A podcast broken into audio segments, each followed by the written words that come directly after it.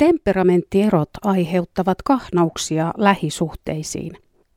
Emerita-professori Liisa Keltikangasjärvinen kertoo, miten toisia voi kestää.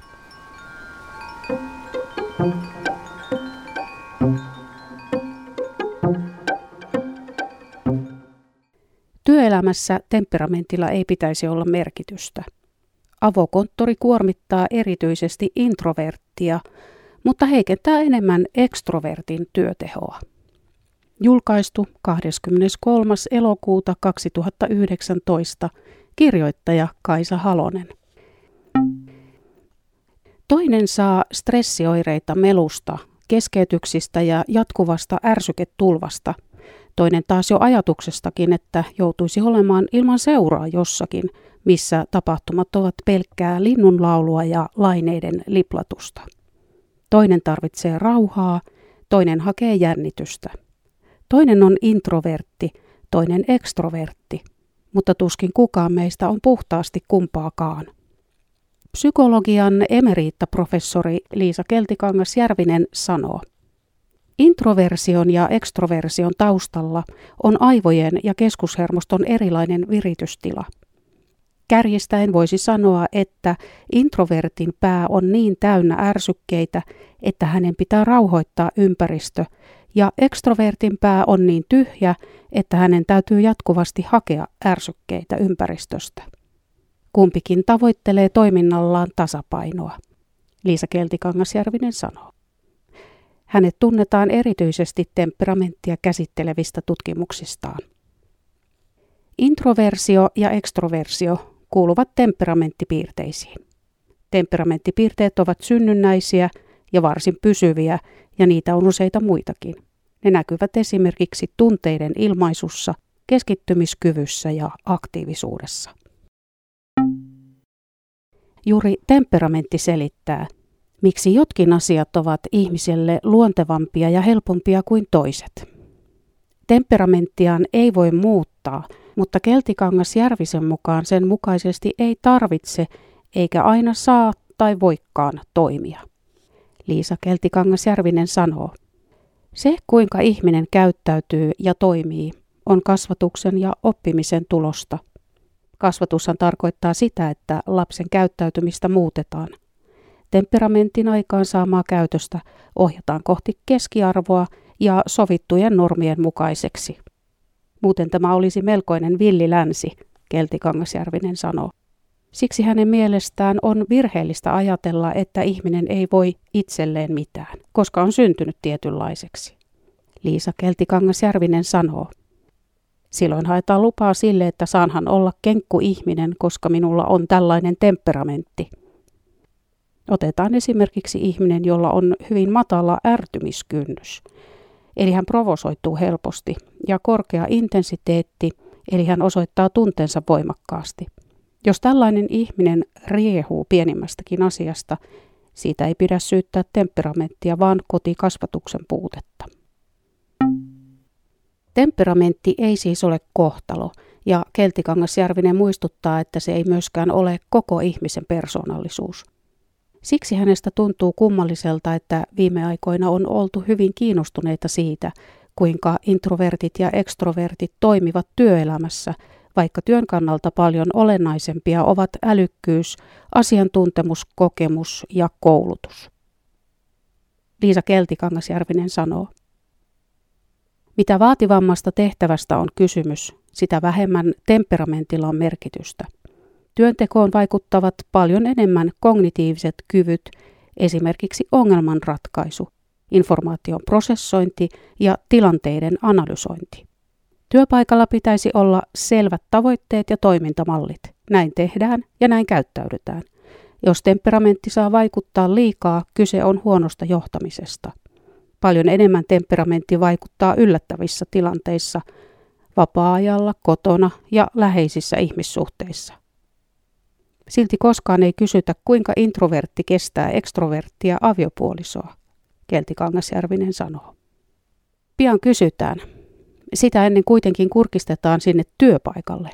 kun juuri on puhuttu introvertin pään kohinasta ja hiljaisuuden tarpeesta ja toisaalta siitä, että jokainen pystyy toimimaan myös temperamenttiaan vastaan, mitä introvertille tapahtuu, jos hänet laitetaan työskentelemään avokonttorissa. Liisa Keltikangasjärvinen vastaa. No, avokonttorit eivät ole kenellekään hyviä. Ne laskevat kaikkien työkykyä.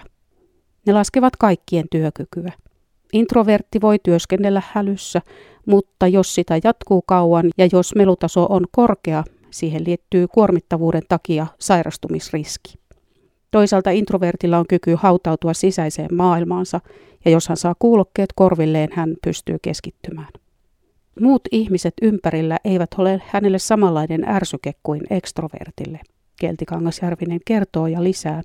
Itse asiassa tutkimusten mukaan avokonttori laskee enemmän sosiaalisten ihmisten työkykyä sen takia, että he koko ajan seuraavat, mitä muualla tapahtuu, ja haluavat olla vuorovaikutuksessa muiden kanssa. He kyllä viihtyvät, mutta työnteon kustannuksella.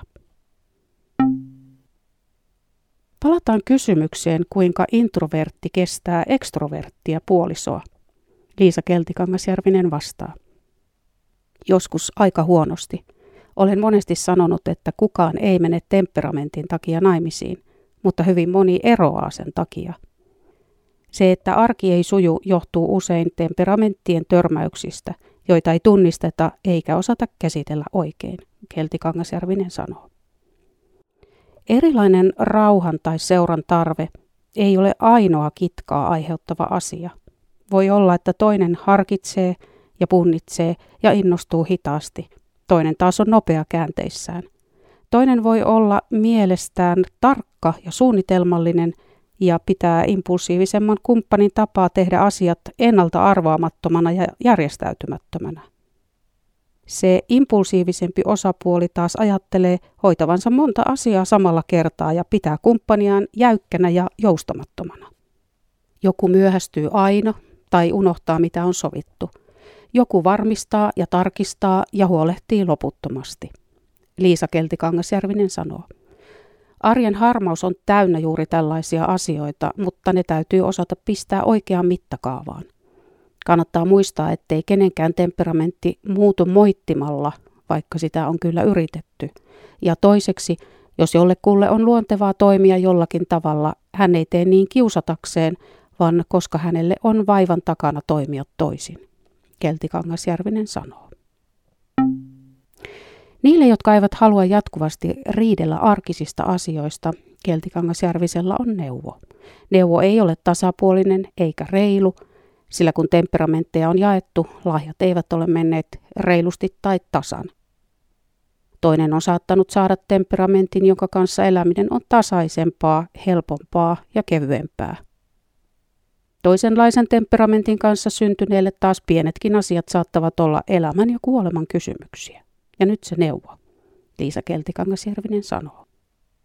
Ensinnäkin joustetaan siihen suuntaan, mikä on yleinen odotusarvo yhteiskunnassa. Toiseksi se joustaa, jolle se on helpompaa. Jos toinen on hirveän sensitiivinen, toinen yrittää ottaa sen huomioon. Jos esimerkiksi toista vaivaa hirveästi epäjärjestys ja toiselle puolestaan järjestyksen pito on vaikeaa, se, joka ei ole aiemmin siitä välittänyt, ryhtyy pitämään järjestystä. Tämä siksi, että siisti kärsii hirveästi sotkusta, mutta epäsiisti taas ei kärsi siitä, että on siistiä. Liisa Keltikangas-Järvisen viimeisin kirja käsittelee ujoja ja introvertteja. Arkipuheessa ujous ja introverttius käsitetään usein samaksi asiaksi, sillä niissä on joitain yhteisiä piirteitä. Sekä ujo että introvertti voivat vaikuttaa varautuneilta ja syrjään vetäytyviltä. Liisa Keltikangasjärvinen sanoo. Mekanismi on kuitenkin hyvin erilainen – Uudessa ja yllättävässä tilanteessa Ujo salpautuu hetkeksi. Hänelle tulee epämiellyttävä tunne. Hän ei heti tiedä mitä sanoa eikä nauti siitä tilanteesta. Tutussa ympäristössä Ujo ei ole Ujo ollenkaan, eikä Ujo myöskään istu yksin sohvalla ja ujostele teesta. Ujo voi olla hyvinkin sosiaalinen ja haluta ihmisten seuraan. Introvertti ei salpaudu, mutta hänellä on koko ajan tarve hakea rauhaa. Hän viihtyy yksin eikä ole kovin seurallinen. Toki sama ihminen voi olla sekä ujo että introvertti, mutta ei välttämättä. Keltikangasjärvistä on usein kutsuttu ujojen puolustajaksi, mutta hän toteaa olevansa titteliin äärimmäisen kyllästynyt. Liisa Keltikangasjärvinen sanoo. Koska eivät hän ujot tarvitse puolustusta. Minä olen vain kertonut tutkimusten tuloksia, mutta se koetaan puolustamiseksi. Siinä näkyy, kuinka negatiivinen stigma ujouteen nykyisin liittyy, Keltikangasjärvinen sanoo. Keltikangasjärvinen kertoo esimerkin. Erässä amerikkalaisessa kyselytutkimuksessa tiedusteltiin, millaisia ujot ihmiset ovat.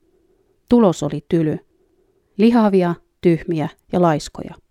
Aina ei ole ollut näin. Keltikangasjärvisen mukaan ujoudesta on alettu puhua ongelmana vasta muutaman kymmenen viime vuoden aikana. Hän sanoo, Esimerkiksi suomalaisessa maatalousyhteiskunnassa ujoutta ei oikeastaan ollut olemassa, sillä ujoushan ei ole tila, joka vallitsee koko ajan, vaan se on reaktio tietyssä tilanteessa. Kun ihmiset elivät ympäristössä, jossa he tunsivat jokaisen, ei tullut ennakoimattomia sosiaalisia tilanteita, joissa ujous olisi tullut näkyviin. Ujoutta ei tunnistettu, koska sillä ei ollut merkitystä. Jos ujous on ongelma, se on Keltikangas Järvisen mukaan sitä vain ujolle itselleen. Hän sanoo, Ujo ihminen ei aiheuta ongelmia muille. Ujot eivät ole röyhkeitä tai aggressiivisia, eivätkä he kiusaa tai riitele, vaan ovat vastuuntuntoisia. Nämähän ovat positiivisia asioita, ja siksi ihmettelen, miksi ujoja suorastaan syrjitään. Keltikangasjärvinen sanoo ja lisää, että myös ujouden seurauksia voi ohjata kasvatuksella. Keltikangasjärvinen jatkaa.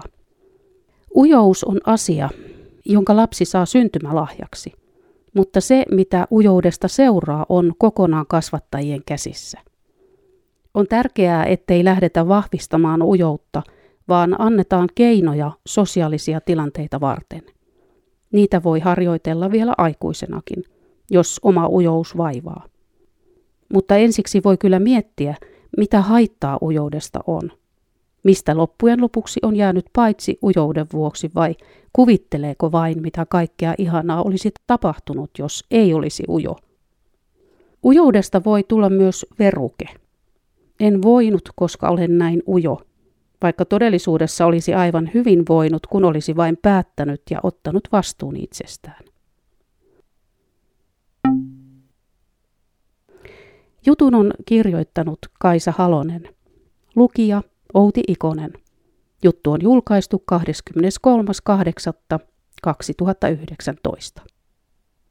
Lisää kuunneltavaa ja luettavaa löydät osoitteesta www.kirkkojakaupunki.fi.